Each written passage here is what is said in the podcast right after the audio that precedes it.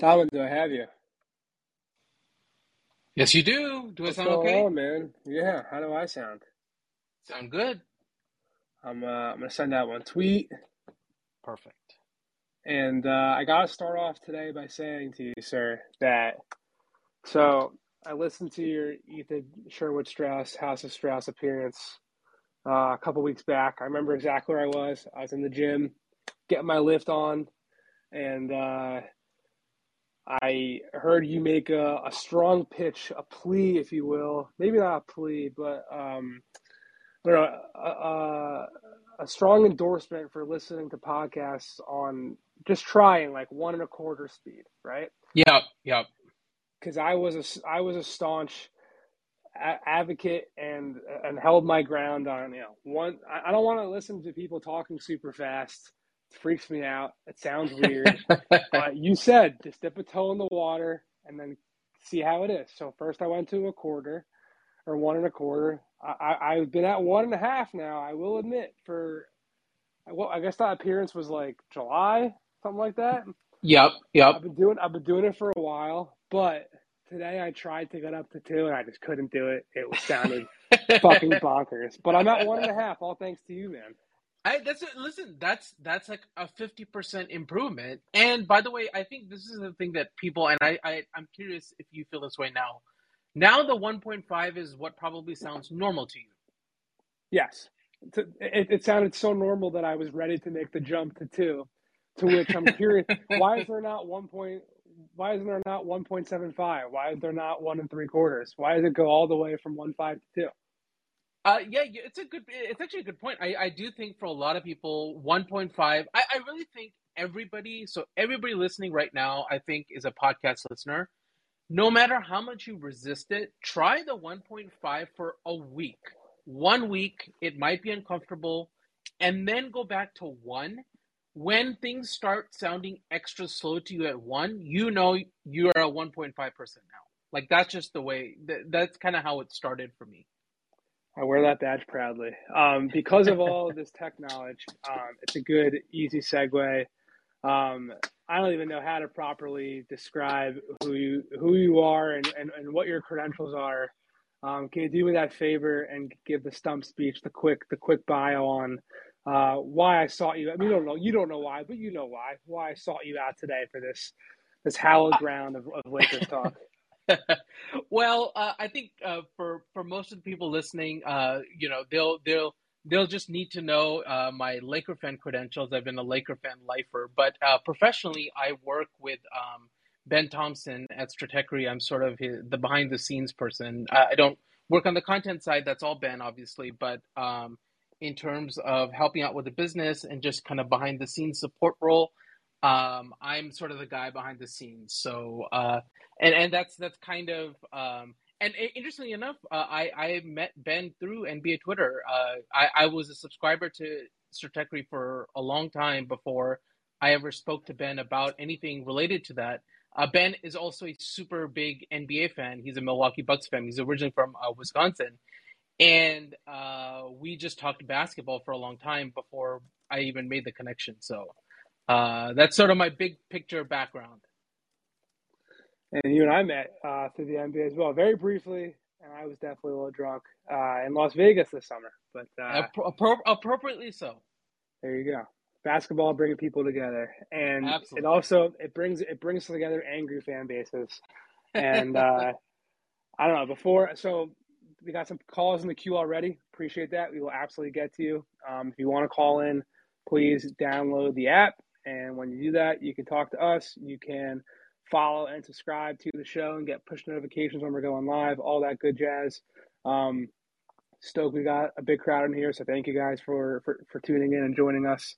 Um, I definitely I made a dozen or so calls between yesterday and this morning to, to get ready for today's show. Wanted to, I really had kind of been staying away from the Lakers talk because you can only talk so much Lakers, but you can always talk Lakers, and today's the day. Um, so I've got, I mean, I'm sure some of my, it's funny now, Dom, that you can't talk, you can't bring reporting on these subjects and have anything remotely similar to what's been out there lately without someone accusing you of having the same information. But sometimes that's what it is.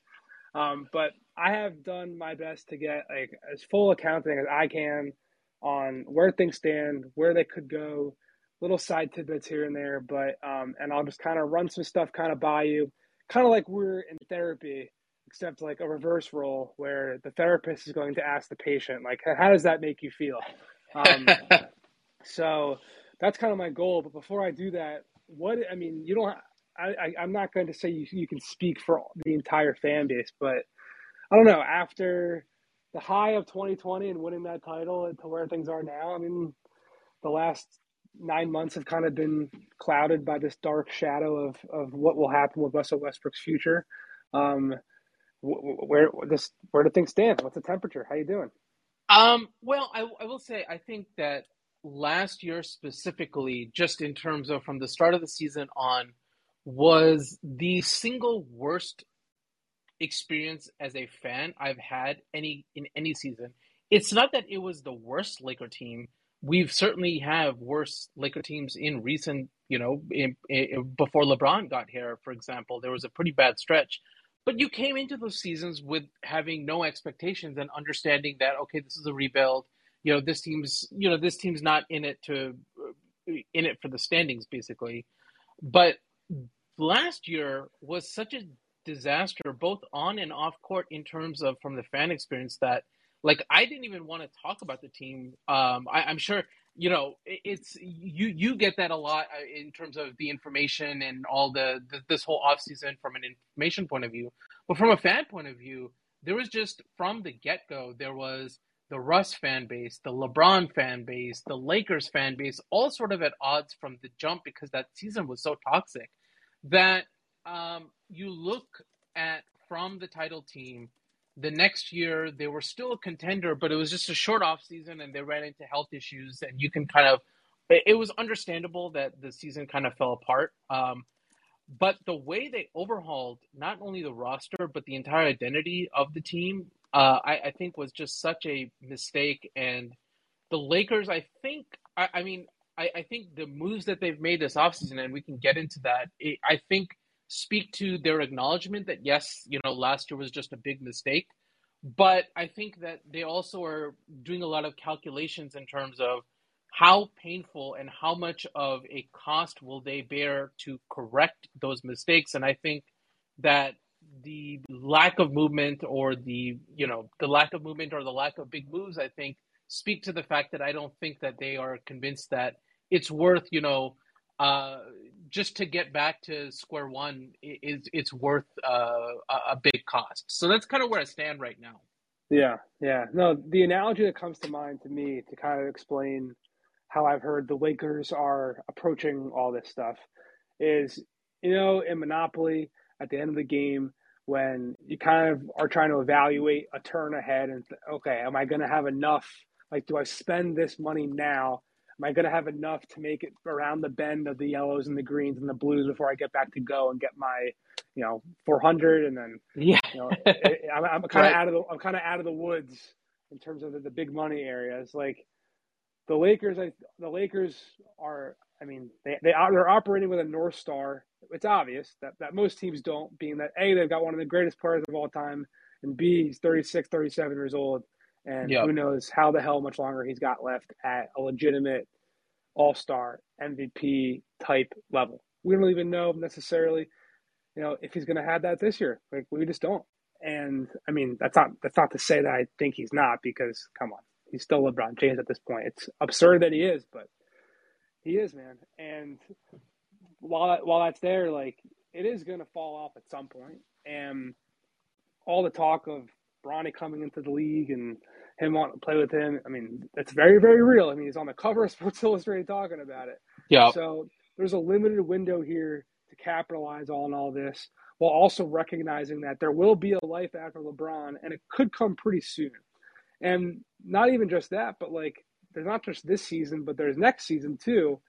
And the 20, I mean, as, as silly as it is to say, like the 23 24 Lakers arguably have a greater chance at this present moment in the M, in the NBA timeline to compete for a title than the 2022-23 Lakers do because of the fact that Westbrook's deal is expiring. If he's not moved or regard we'll get into this more later but one thing I definitely heard consistently across the board is that the Lakers don't want to sacrifice any long-term salary options. They, they want to keep future flexibility. They're very averse to taking on salary beyond this year knowing that they're going to have I don't know the exact numbers off the top of my head, but I, I, believe it's roughly 30 million at least right now that they're going to be able to play with. Um, and and you, you, bet your ass that Kyrie is going to be at the top of that list of targets that they're going to want and try and think they've got a shot at landing.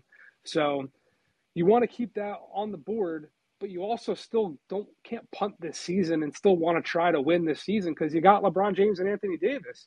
And you talk to anyone up up and down uh, that franchise and even people outside of the Lakers walls, they'll say, well, shit, if those guys make the playoffs together and they're healthy, we haven't seen them lose yet, right? So um, it is one of, as much as the Lakers get so much attention because they are the Lakers, they really are in one of the more interesting kind of like, not, not a crossroad because they really, they've got, they're on, they're on a trajectory that have little twists and turns they can take along the way.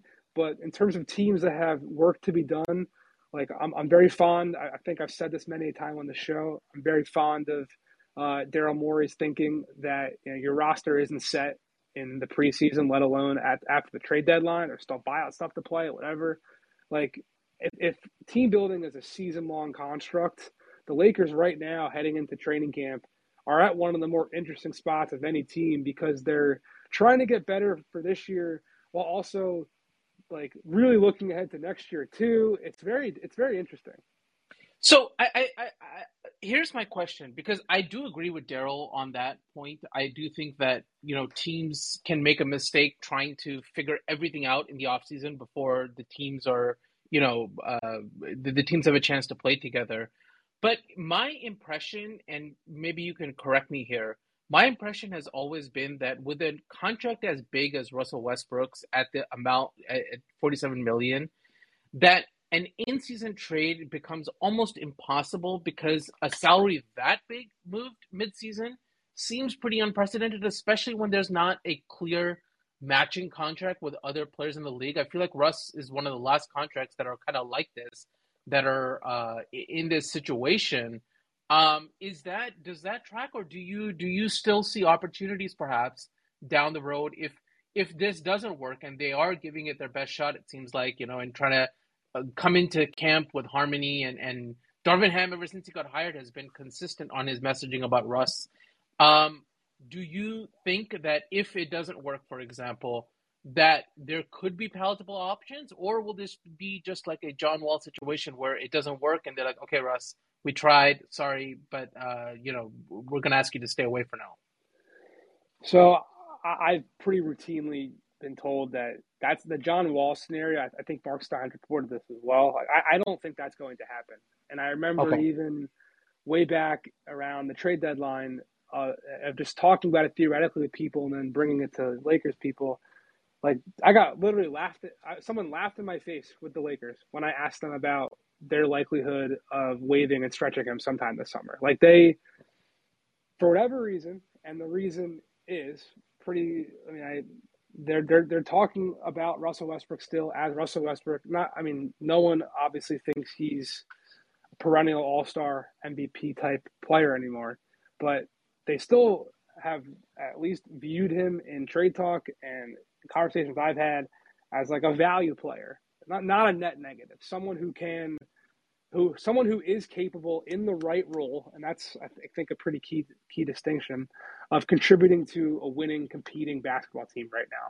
So they're definitely trying to operate as that moving forward because yeah, we can get into this portion of of the uh, the conversation too. Like the teams that are out there that that make matching sense in terms of teams that would take on a, a big expiring deal for picks, um, or just teams like Indiana, for example. That I mean, the Pacers aren't in the full teardown mode like uh, San Antonio and Utah are, right? But they're still, I mean, they're still in somewhat of a, I mean, very much a rebuild situation. But I would think of them as I mean they're not in this OKC Utah class of full teardown massive pick hordes, right?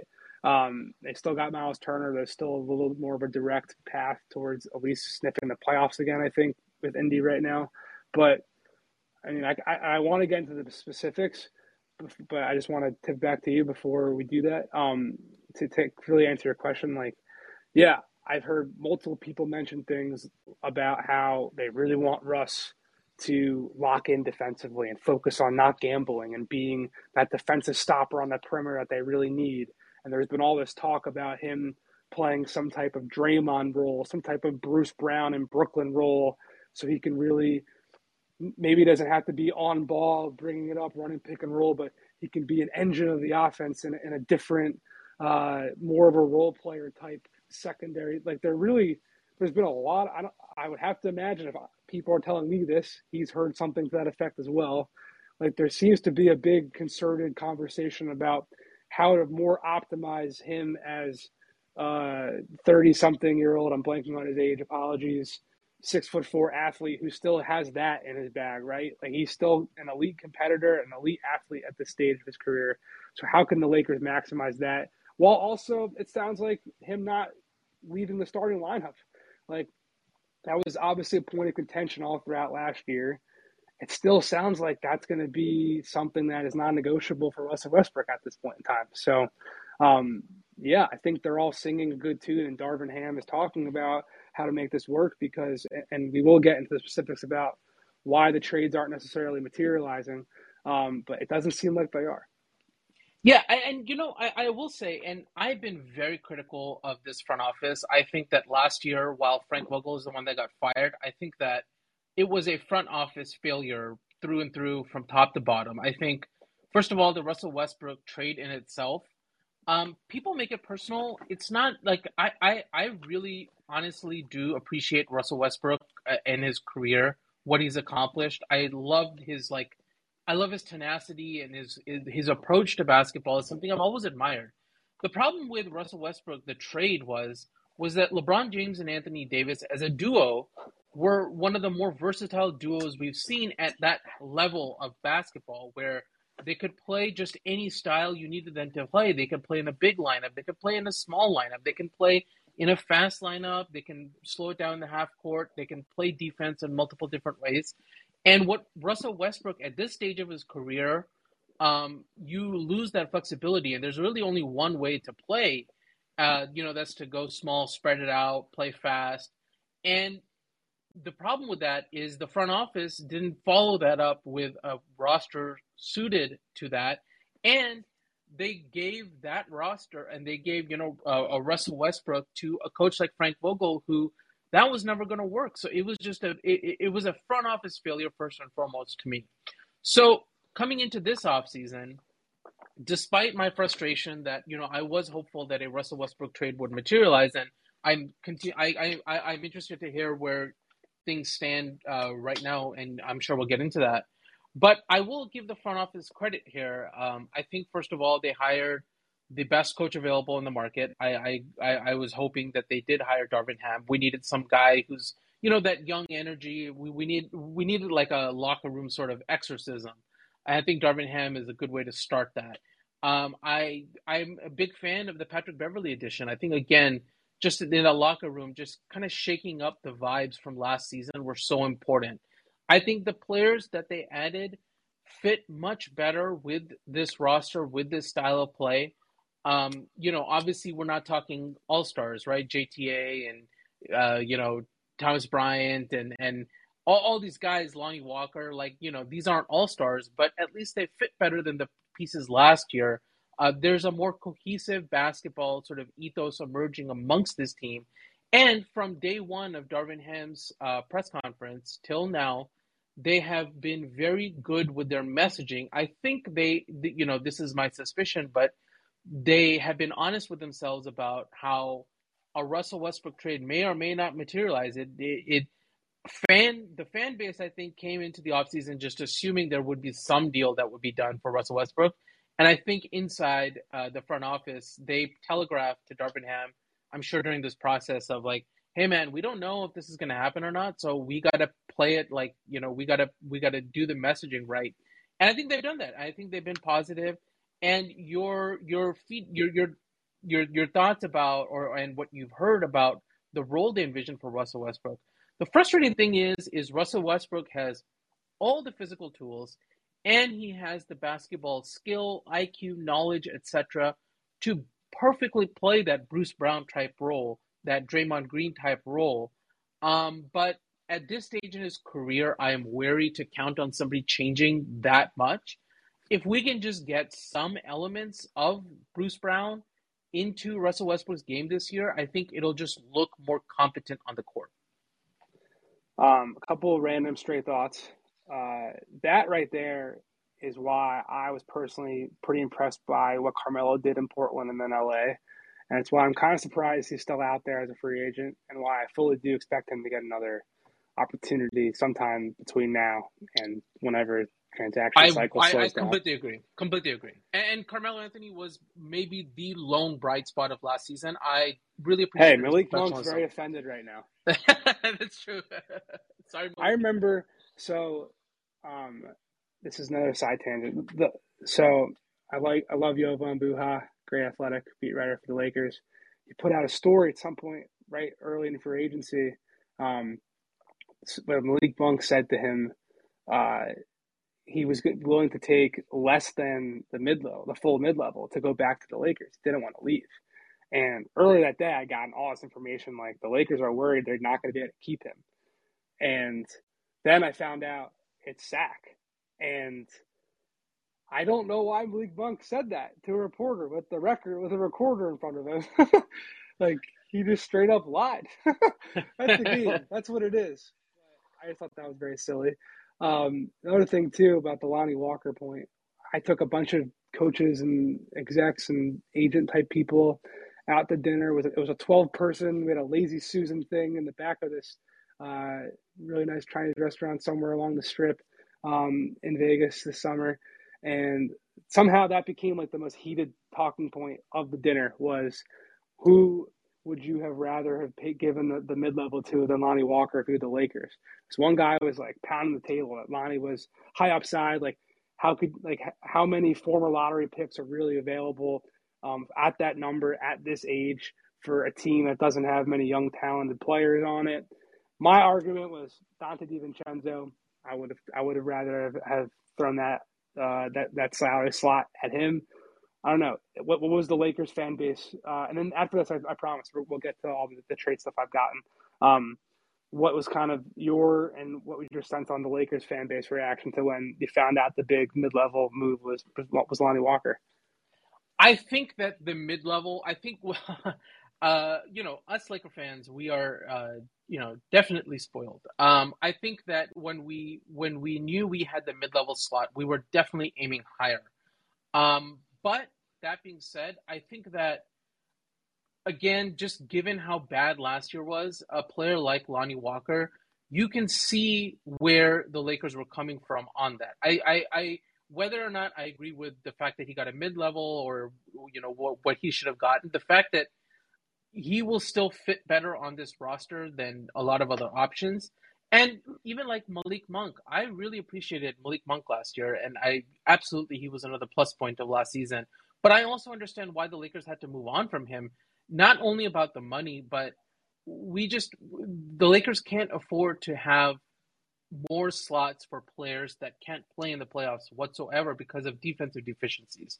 And so there's upside there with Lonnie Walker. Um, I'm I'm a huge Donte fan, so I do agree with you there. I, obviously, it just comes back to can he be healthy, and that's been the problem with his career, where Lonnie Walker is at least more steady in that front, and the Lakers just need healthy bodies.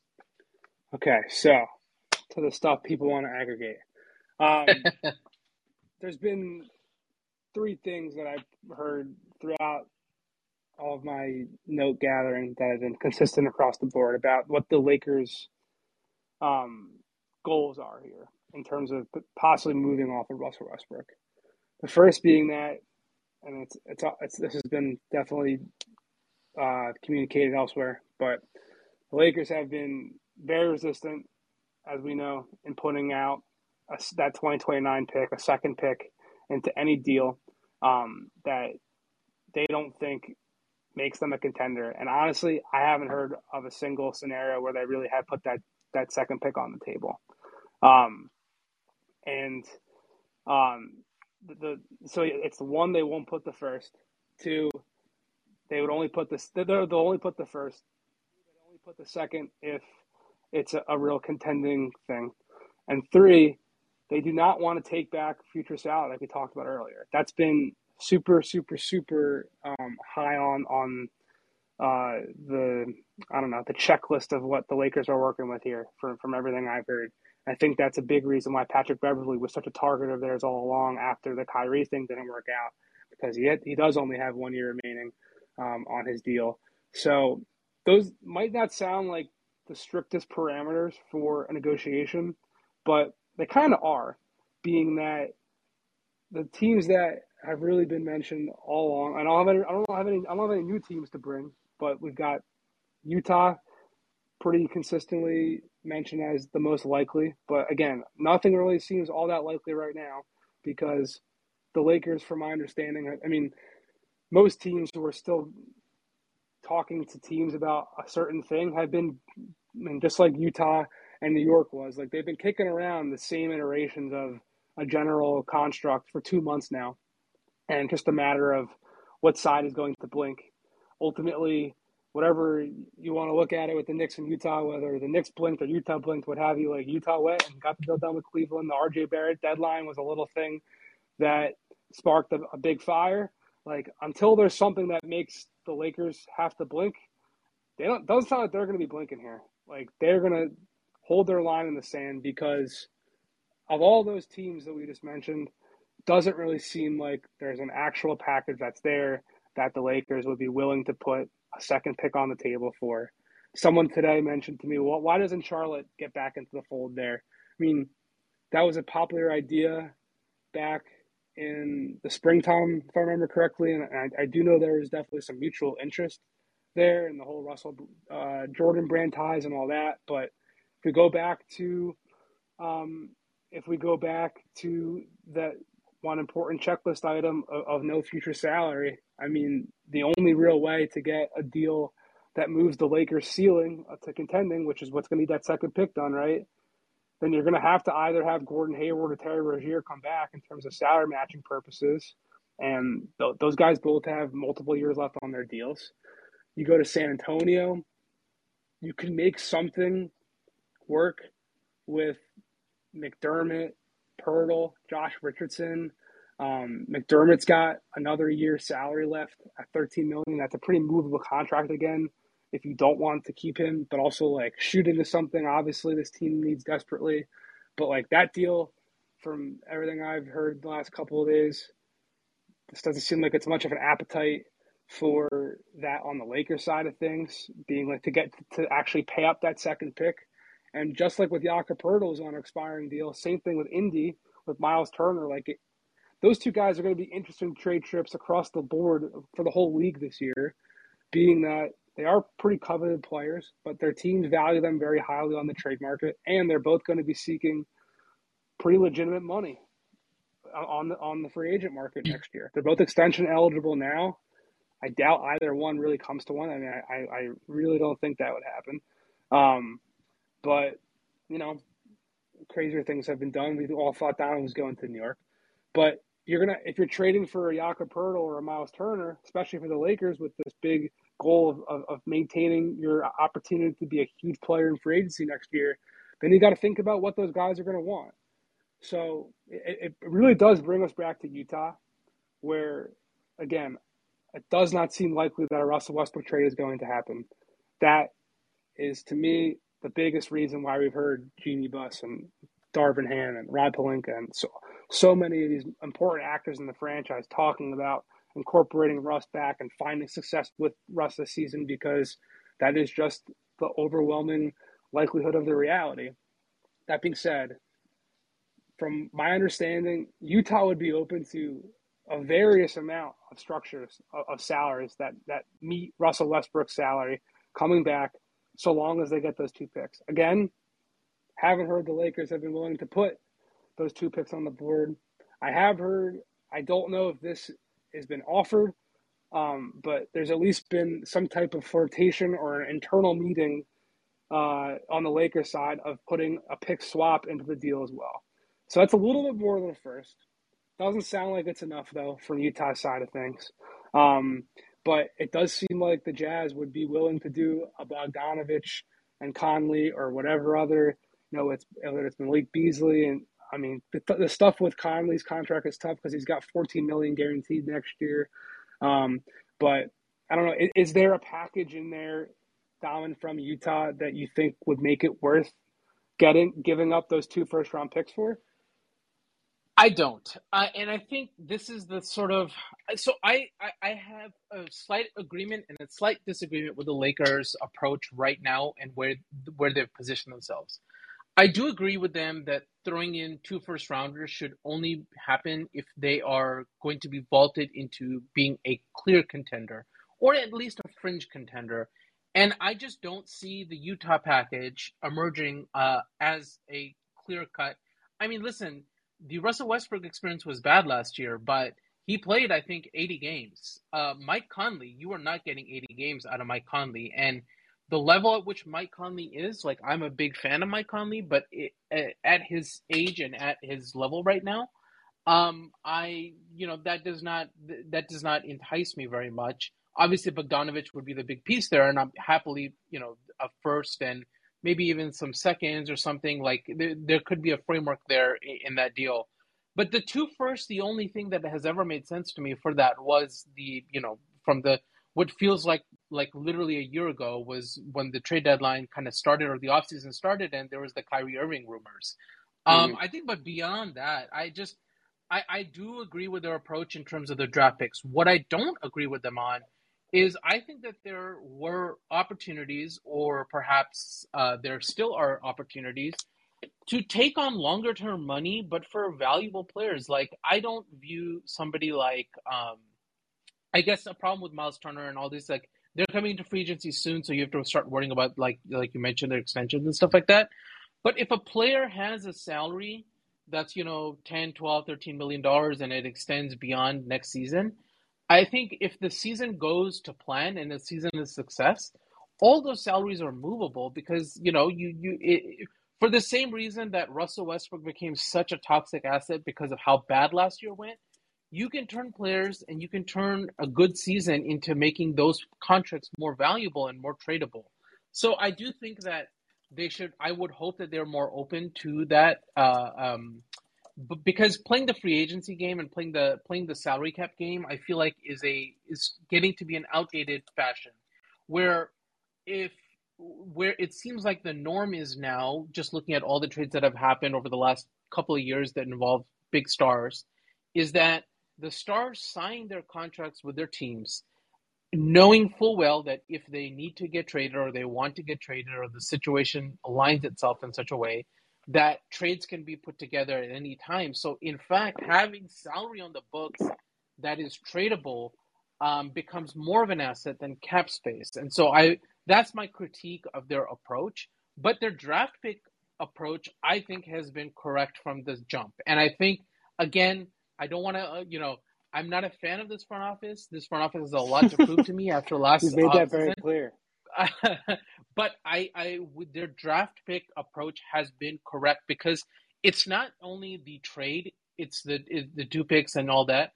It's the opportunity cost of future trades that you are foregoing because you don't have that second asset. So I, I think I think their approach has been correct. Yeah. The other thing that complicates the Utah stuff and why I, I part of why I, I believe and I've well, I believe what I've been told too um, because a lot of times you hear some stuff and you're like, all right, that's that doesn't. I think that's a lie. Or I don't. I don't think you're. I don't think you're the person that is saying that is seeing the full picture. Because some, you know, if there's four seats at a table, sometimes this a lot of the people at that table think their their view is the right view, right? Um, if Utah moves Bogdanovic to another team, I personally can't see a deal for the Lakers, a return from Utah that makes it worth that second pick that Utah would need. So that's that would be like kind of to me, I would view that as almost like the death knell of um of any real Russell Westbrook trade happening before the season starts because there is a market for Bogdanovic. I haven't been able to pin down real suitors for any of the other uh, Jazz players. I mean, Mike Conley definitely had interested suitor in the Clippers before they were able to get John Wall. Um, but outside of that, I mean, like, I know someone floated Dallas as a potential for Conley. Like, I, I really don't see that. Um, but I, I think there will be a competitive market for Bogdanovic, and I think it, it, I think just like with Royce O'Neale, if a team ends up putting a legitimate first round pick on the table, um, and some other stuff that's interesting, um, you know, in, in, the salary matching. Like I do think Bogdanovic is going to get moved probably before the season starts. Um, that's what a GM I texted with today. Um, that was the timeline he, he gave me uh, on his uh, read of it. And I mean, Toronto's been pretty consistently mentioned there. The Pelicans, I've now heard as well, are a team that's in on him. Um, Phoenix, all in addition to the Lakers. I, I, I there's there's got to be more too, but those are the four teams I've heard from multiple people um, that you know I, I, definitely know to be interested, and I think you know clouds the potential of that deal getting done from the Lakers side of things. So. Um, yeah, it's it's an interesting standpoint to be in. That's pretty much the end of my notes here. You got anything else before we take it to, to questions, Dom? And uh, I'm I'm gonna pitch it back your way. Uh, yeah, I just I, I, think at this stage, just listening to you and kind of reading the tea leaves, uh, I I think after the Donovan Mitchell transaction kind of went, uh, I I just have come to accept, and I do think that the franchise has come to accept that Russell Westbrook will be on the roster this season. Um, I don't, you know, it's it's it's unfortunate that I think coming into this season, I don't view a team with LeBron James and Anthony Davis as a contender. Um, that's just unfortunately where we stand right now. I think the best thing that can happen now, though, is the Lakers just need. I, I do think this is where they are. They're they need to come together. Last year was a disaster, top to bottom. They need to start coming together. They need to generate momentum. That momentum and those wins potentially will generate more options. Um, and I think that's the only way moving forward for this team. They just have they have to go from incompetence to competence, and then everything else will go from there. Um, so to be determined. I, I think I think is where we stand. There you go. Okay, our first caller, DJ. What's going on? Jake, what's up, brother? Uh, happy Friday and happy weekend. And uh, Daman, uh, great um, insight on the Lakers, man. I really appreciate it. Um, Thank you. Yeah, so just a couple things. So first, um, yeah, the front office is horrible, and hopefully they can uh, get together. I'm kind of on Daman's page. This whole offseason has been like a big tease. We haven't been this teased since you know 2019 with Kawhi, right? Us waiting around for Kawhi, him not coming through, but then at least we got AD and won the championship next year, so that kind of paid off. But um, for these Lakers, right? So it seems kind of obvious that they should move Russ to the bench, right, as a six man and start maybe Reaves and Beverley.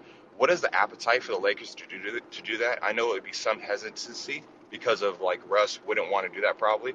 But at the end of the day, who really cares? He's you know an expired contract, and if he throws a fit, uh, we could John Wall him and just send him home.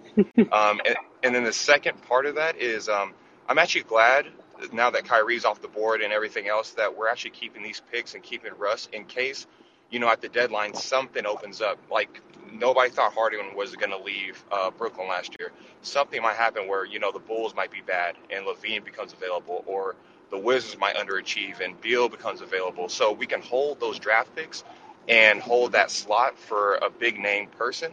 Uh, we'll have two draft picks and two swaps to trade as well. So we could probably get a really big name. Um, and if not, then we just ride the season out and see how it goes.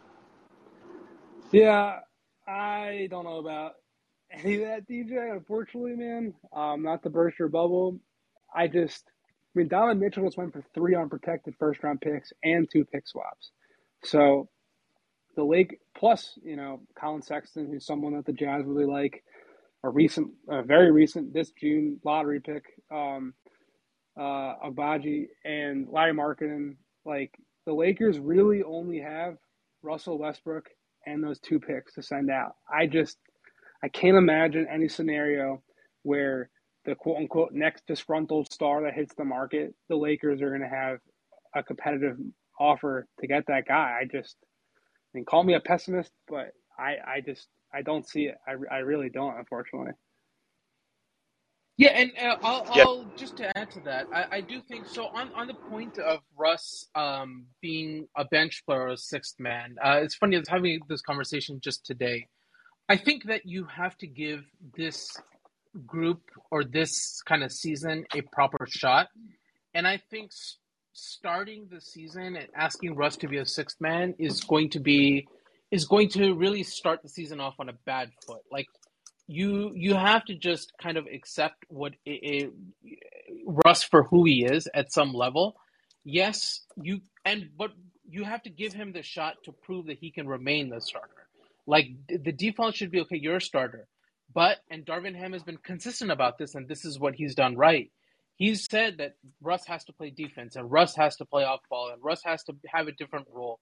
He is setting the standard for Russ, Russ has to get the chance, a proper fair chance, given his stature and given you know his his you know, all superstars have egos.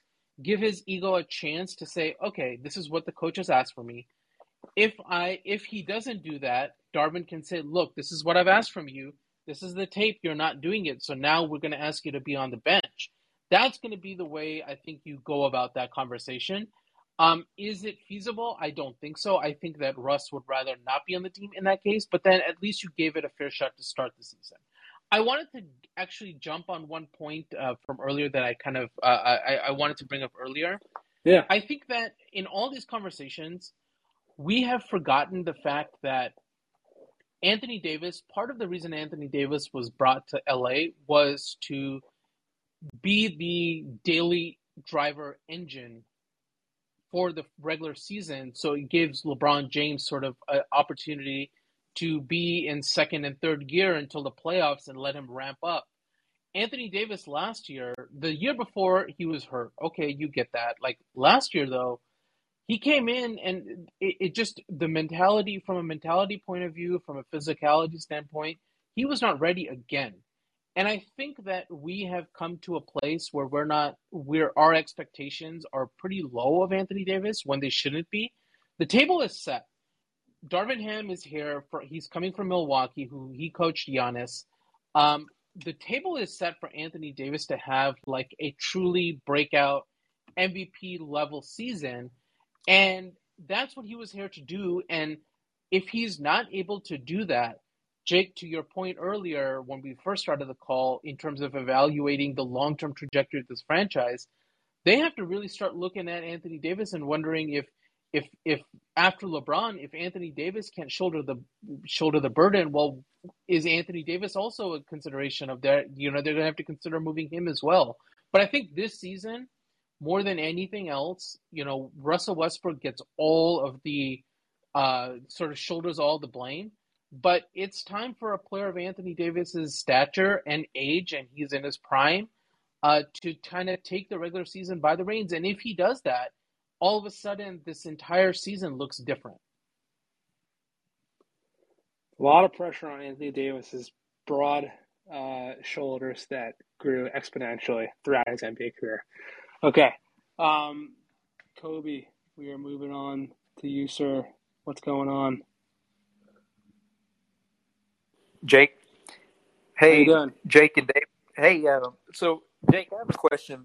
I, you know, to kind of circle back to what Daman was saying about how it makes no sense that we're not taking on long-term salary because you can use those mid-tier contracts to kind of get better players.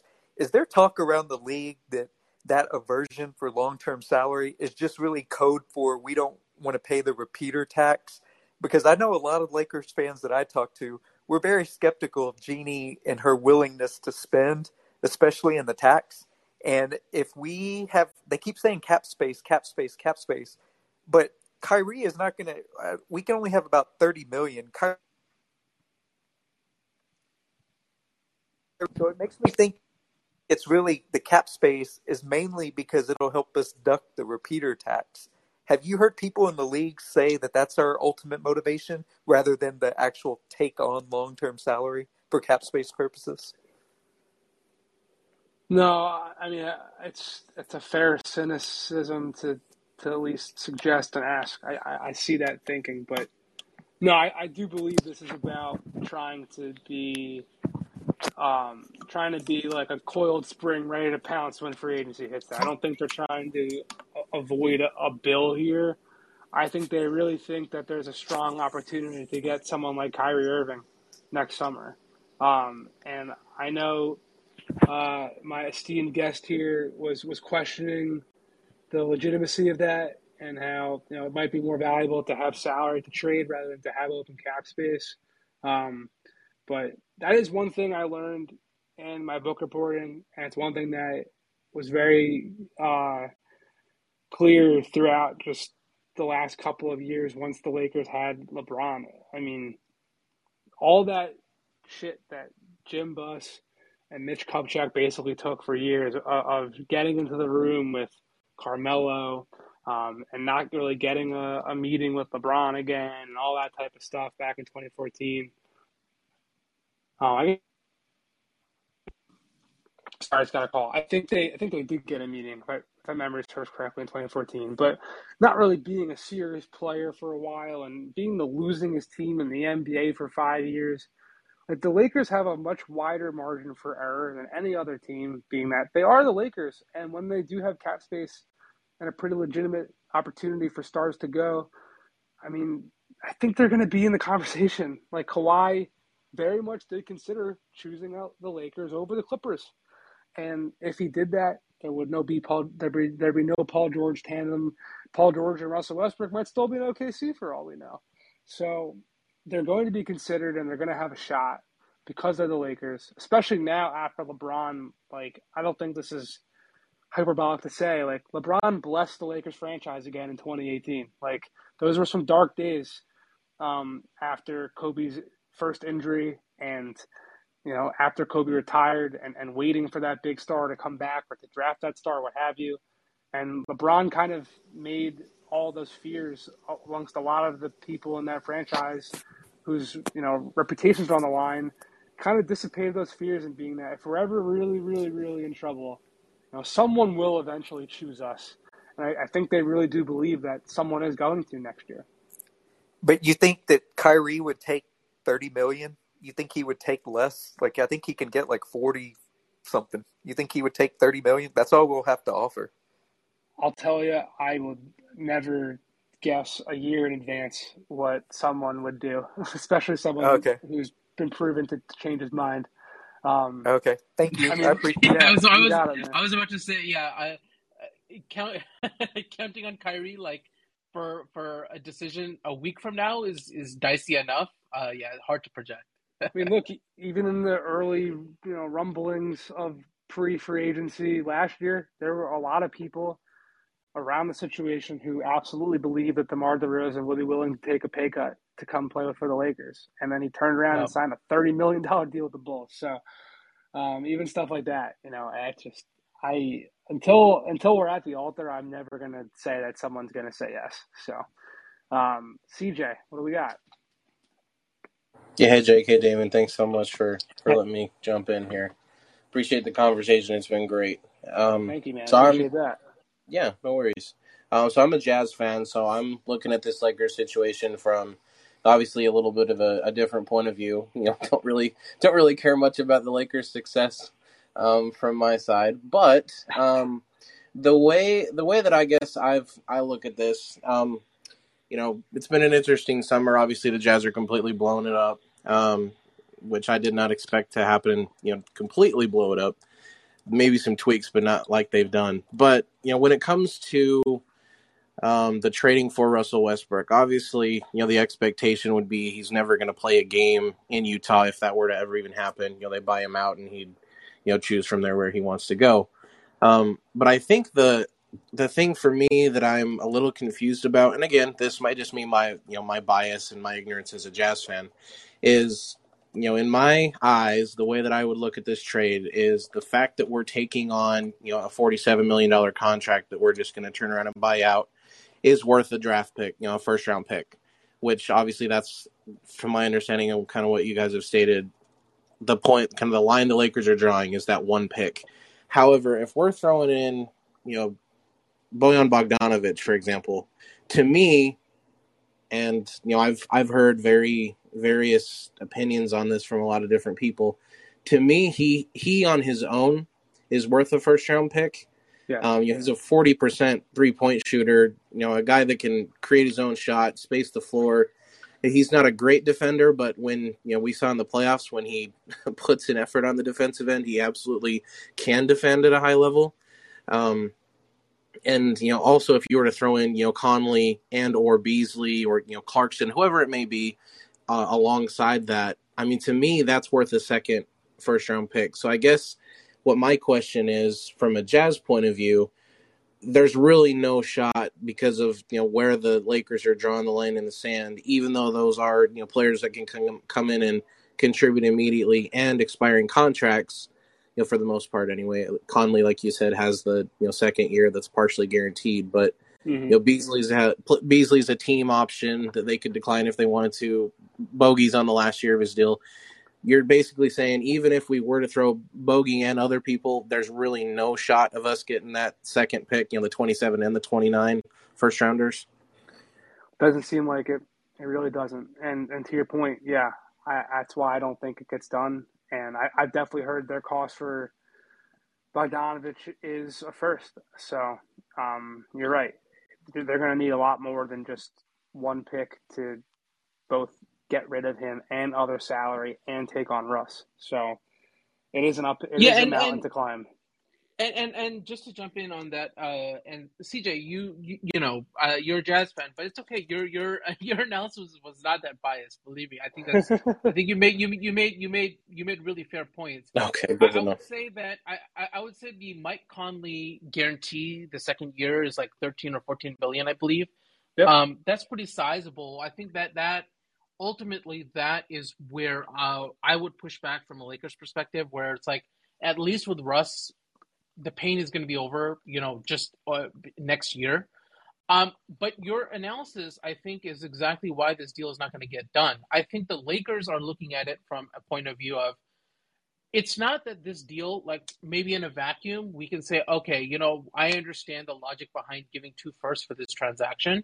I think the Lakers' point of view is if we're not going to be a contender, then why would we even bother doing that? Like, I think that that is ultimately why I don't think this deal gets done. Where Utah has credible reason to say, "Hey, this is worth two firsts," and the Lakers on the other other side might just say, "Yeah, it might be worth two firsts in a vacuum, but it's all kind of the assets that the Lakers have to offer, and if it's not vaulting us into contender status." Then we'll just have to ride it out. And so I think most of the reason why deals don't get done is the the value just it it's not a disagreement about the value it's just that they can't come together for their incentives aren't aligned. So i think in this case the incentives aren't quite aligned because i don't think that conley and bogdanovic i like both players are not elevating the lakers to contention status. I personally just to compare it to another package um, the indiana package of miles turner and buddy hield to me, just because of the roster fit and the way they, skill set wise fit with the Lakers, I will be more inclined to throw a second uh, first rounder for that pick. Not because of you, you we can compare Conley versus Bogdanovic and Turner versus Hield, and we can you know debate about which is actually a better package and better salaries and all that. But the Indiana trade is a more logical fit to turning the team into a contender versus just maybe improving the team marginally. And I think that is sort of where the disconnect is. There you go. All right, we're gonna go to Caleb and then Parker, and that'll be it for our calls. Thanks to everyone so far. Caleb, how you doing?